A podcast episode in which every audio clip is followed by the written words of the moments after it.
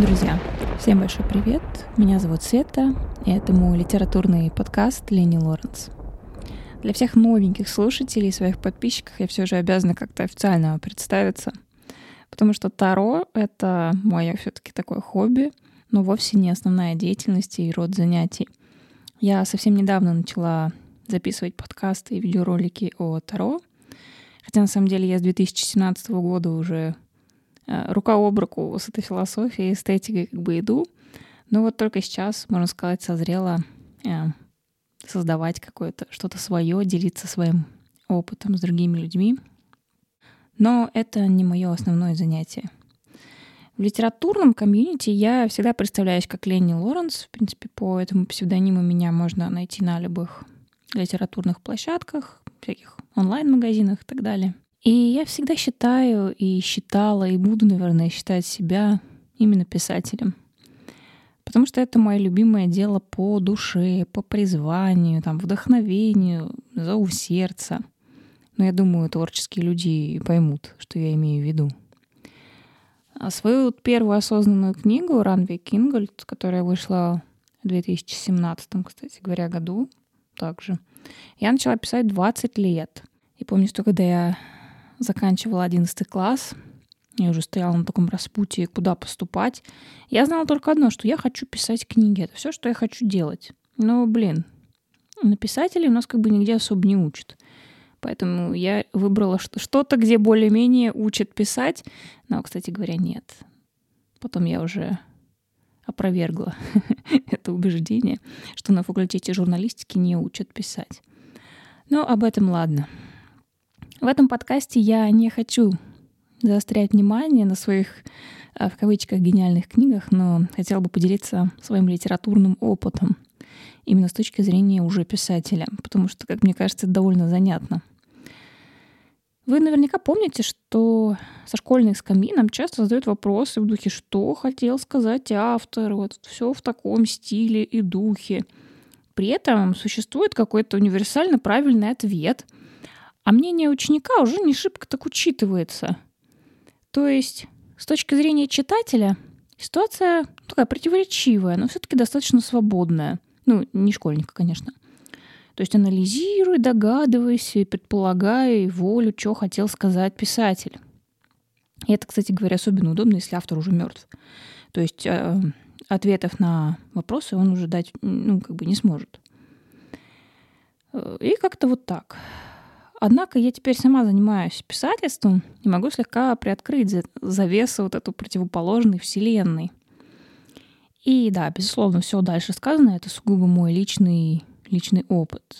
И вообще у каждого писателя свой творческий путь, методы, идеи и источники вдохновения. Но вообще школьная литература, как мне кажется, она во многом убивает у детей любовь к чтению, литературе. Надеюсь, что у вас было не так. Я знаю, что есть исключения хороших преподавателей литературы. Но вот, к сожалению, вы знаете, я обожала читать. Я любила читать еще до школы. Вот. Но со временем учеба в школе, она не отбила у меня любовь к чтению, к русской и зарубежной литературе. Все-таки не отбила. Но, как говорится, осадочек остался, особенно когда мне влепили 4 за того самого злополучного Куприна и его гранатовый браслет, когда я просто рискнула высказать свое мнение учителю, что я думаю по поводу вообще поступков главного героя. Я просто была не согласна с его решением, скажем так. Решением, за которое, например, могли бы на Ютубе там же забанить, если я произнесу его вслух. Ну, вот так. И учительница что-то втирала нам про вселенскую любовь великую, настоящую, чистую, светлую. А я не понимала, какая это любовь, если она заканчивается вот так. Может быть, у меня тоже был какой-то юношеский максимализм. Вот так вот. Поэтому высказаться-то я высказалась, 4 я свою получила. Кстати говоря, в четверти вроде тоже поставили 4. Вообще охренеть, конечно. Осадочек остался. Но благо хотя бы я читать не разлюбила. Откуда вообще приходят идеи для произведений, идеи для книг у писателей? Я сейчас буду говорить во многом, конечно, про себя.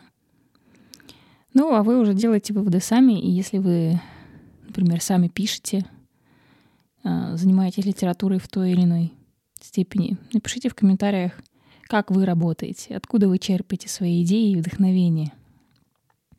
На самом деле нет никакого единого правила или алгоритма. И вот, по сути, каждая моя книга — это вообще это чистейшая случайность. Это просто вот в одной точке сошлись несколько вот таких факторов, которые в моей голове вызвали какой-то такой эмоциональный взрыв, можно сказать. Вот, например, моя первая книга, дебютная, «Ранвей Кингольд», она была написана в жанре реалистичного фэнтези, можно так сказать. Я, на самом деле, выбрала конкретно этот жанр по причине вот тогдашнего моего увлечения, очень глубокого, историческим фехтованием. Но это не было той самой вот точкой, откуда все пошло. Сюжет «Ранвей Кингольд» мне приснился. Причем приснился при очень неприятных обстоятельствах. Я чем-то болела, вроде простудой обычной или гриппом, не помню. Но, в общем, у меня была жуткая температура. Мне было очень плохо. Я ложилась спать с мыслью, что ну вот если я завтра проснусь, то я вот типа еще раз в своей жизни родилась. Адски плохо мне было. Меня так жутко лихорадило. Я не могла уснуть очень долго. Мне кажется, под утро часа в 4-5 я только смогла закрыть глаза. И вот в этот промежуток времени мне приснился сюжет «Ранвей Кингольд». Я сейчас уже не упомню конкретно, что мне приснилось, но помню, что там было начало, середина и даже концовка. Но концовку я, конечно, поменяла уже с годами. Вот. Я просто в процессе написания второй части «Ранвей Кингольд». Это будет произведение в двух частях. То есть первая часть уже доступна. Еще в 2017 году она была опубликована. Сейчас я занимаюсь написанием второй части. Нелегко, на самом деле, дается, потому что я сама уже другая. И во многом с оглядкой на первую часть «Ранвей Кингольд» я вижу ту инфантильную девочку 20 лет. Но думаю, ладно. Все-таки это мой опыт, это моя жизнь. Отказываться от него я не собираюсь. Ну вот то так. Сценарии героев и сам сюжет диктовала сама моя жизнь и текущие реалии того периода, в который я была помещена. И, возможно, те проблемы, которые я поднимала в первой части «Ранвей Кингольд» вот тогда, они сейчас уже не очень-то и актуальны. А какие-то еще актуальны, потому что я писала от себя той в то настоящее время, как говорится, здесь и сейчас. Вот у меня еще один роман, второй. Я его как раз-таки вторым вроде бы и начала писать. Примерно вот вместе с «Ранвей Кингольд». Потому что, вы знаете, я считаю, что писать хорошее фэнтези — это очень трудно. Это, это требует все-таки, мне кажется, гораздо больше каких-то, может быть, навыков, что ли, построения сюжета, чтобы это было интересно. И я сейчас ни в коем случае не обесцениваю другие жанры. Все-таки я очень субъективно сейчас говорю. Но вот лично мне фэнтези дается трудно. Я обожаю фэнтези, ребят. На самом деле, это мой самый любимый жанр вообще всех времен и народов. Мое любимое произведение — это как бы «Властелин колец». Я всегда на него опиралась, как на такую вот мою библию личную, писательскую. Но писать фэнтези мне лично очень сложно. И я считаю, что вот «Ранвей Кингольд» будет мой первый и последний роман, написанный в жанре фэнтези, потому что он, конечно, очень энергозатратный, очень большая вселенная, много героев, много проработок, мифологии, локаций. То есть все придумано, у меня вся карта была нарисована самостоятельно, то есть все авторское. И это очень, знаете, такой большой, колоссальный, очень масштабный труд. Вот. «Фанат», я его писала, наверное, немножко в качестве такой разгрузки именно умственной.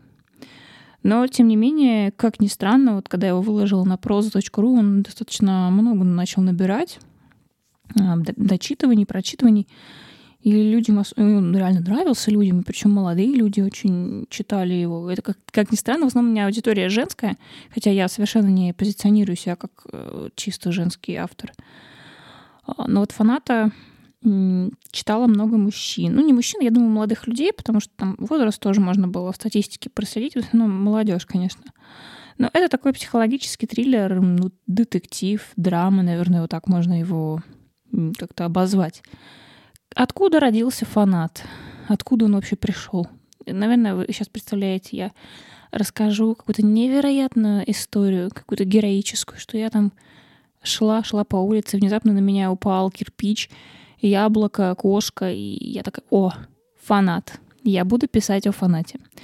Нет, на самом деле я просто слушала песню одной немецкой группы Megaherz, которая так и называется «Fanatisch».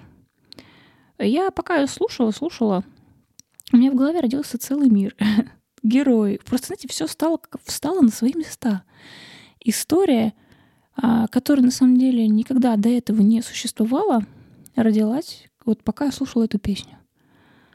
Песня закончилась, я такая: я напишу роман, и он будет называться «Фанат». И интересно, что если вы прочитаете текст этой песни, он такой достаточно банальненький, как это ни странно. Я не могу сказать, что текст этой песни прям очень сильно нашел свое отражение в сюжете, потому что впоследствии уже, когда я начала писать главы, продумывать героев, герои как будто стали жить своей жизнью и брать бразды правления в свои руки. То есть те герои, которые должны были быть, по идее, главными, иногда отходили на второй план, и появлялись другие герои, которые хотели о себе заявить. И я позволяла им просто это делать. В общем, это очень интересное творчество, правда. Также я хочу рассказать вам о своем одной из последних работ. Это «Дикари из Вайоминга».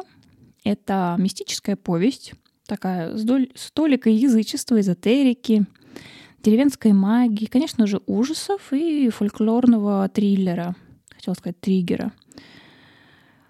Я начала писать эту повесть, когда узнала о своей болезни. Я очень плохо себя чувствовала, просто нереально плохо. И мне нужно было как-то себя отвлекать, пока я сдавала всякие анализы, ездила на обследование, просто жила с этой жуткой болью. И я чувствовала в себе потребность прям как-то вот эту вот боль свою, эмоции вот эти невысказанные, как-то направить их все равно в литературу, в какое-то позитивное русло. Знаете, у Ланы Дель Рей есть песня, я не помню, как она называется, но там есть такие строчки, которые также очень сложно перевести на русский. Ну вот нет как таковых аналогов. Сейчас я вспомню. Turning blue into something beautiful.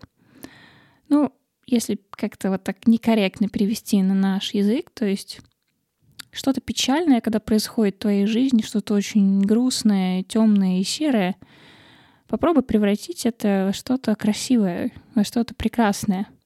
Ну, соответственно, сама Лана Дель Рей, скорее всего, имеет в виду свое творчество, музыку, поэзию, когда, скорее всего, в его жизни происходит какая-то фигня, не очень приятная душе и сердцу, она просто воплощает и обличает это в музыку. Вот, в принципе, наверное, вот «Дикари из Вайоминга» — это вот тот самый пример. И как родилась вообще... Это я вам предысторию такую красивую, да, рассказала. Это правда все, действительно, я нисколечки не вру. Но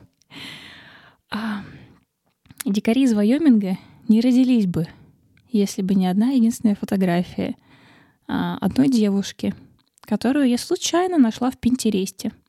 Ну, Pinterest — это такая, даже не соцсеть, это скорее такая арт-галерея, где вы можете собирать разные фотографии, которые вам нравятся. И алгоритм будет подкидывать вам те фото, которые вам, в общем, приятны.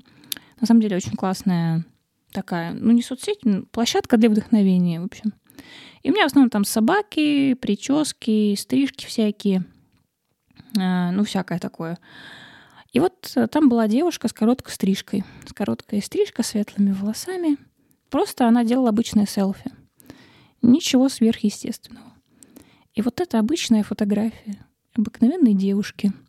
Без макияжа, без всего. Просто она делала селфи в зеркале. И я вот, глядя на нее, не знаю почему, что-то меня стригерило. И у меня в голове нарисовалась потихоньку вот эта вот история. И сначала появилось, помню, название. Это «Дикари из Вайоминга». Я не знаю, почему Вайоминг. Не знаю, возможно... А нет, знаю. Один из моих любимых фильмов — это «Горбатая гора». Наверное, из-за этого именно этот штат всплыл в моей голове. Но вот почему? Почему так случилось? Почему мой мозг отреагировал на эту девушку, которая совершенно, ну, для большинства людей, наверное, не окажется какой-то суперкрасивой, примечательной. Но, увидев ее, я поняла, вот она. Она будет, ну, может быть, даже не главной героиней, а может быть и главной. Я уже, на самом деле, так сильно не зарекаюсь. Потому что герои имеют обыкновение иногда жить своей жизнью и писать произведения как будто за тебя. Такое бывает. И вот я поняла, она будет той самой отправной точкой «Дикарей из Вайоминга». Ну и дальше вы уже знаете. Да, кстати, если вы хотите познакомиться с моими произведениями, то я оставлю внизу. У меня, в принципе, везде есть ссылки на Author Today. Я есть еще на других площадках, но, мне кажется, Author Today достаточно удобная именно в плане чтения. Там есть и закладки, удобная читалка. Книги, кстати говоря, можно скачать, если вы хотите. Все свои книги я сейчас выкладываю бесплатно. То есть они абсолютно доступны для всех, для каждого здесь и сейчас. Вот. Давно, конечно, ничего нового не выкладывала. И «Ранвей Кингольд», вторую часть, я сейчас пишу, не выкладывая. Ну, до поры до времени, там уже посмотрим, как пойдет. Так что вот читайте, знакомьтесь, если вам интересно. Не знакомьтесь, если не интересно. Никого не призываю, не заставляю. Тем более подкаст не об этом, а подкаст о том, что хотел сказать автор. Я в заключении скажу простую свою мысль, что хотел сказать автор. Мне кажется, что автор хотел сказать ровно столько, сколько он уже сказал в этом произведении. Потому что, не знаю, но это лично мое мнение, потому что я пишу произведения и говорю в них ровно столько, сколько я хочу. Да, иногда я применяю метафоры, какие-то завуалированные фразы. Но я точно знаю, что умный читатель, он поймет, о чем идет речь, потому что все к тому будет его подталкивать. А если он не поймет, то значит я плохой писатель. Вот и все. Значит, я не смогла вот так вот выстроить сюжет и историю, чтобы читатель действительно понял, что я хочу сказать. Так что да. Друзья, расскажите мне в комментариях, а что хотел сказать автор? Что он хотел сказать? И очень скоро мы увидимся с вами в следующих подкастах. Поэтому не забывайте поставить этому подкасту пальчик вверх, подписаться на мой канал. И уже очень скоро увидимся с вами в следующих выпусках. Пока-пока!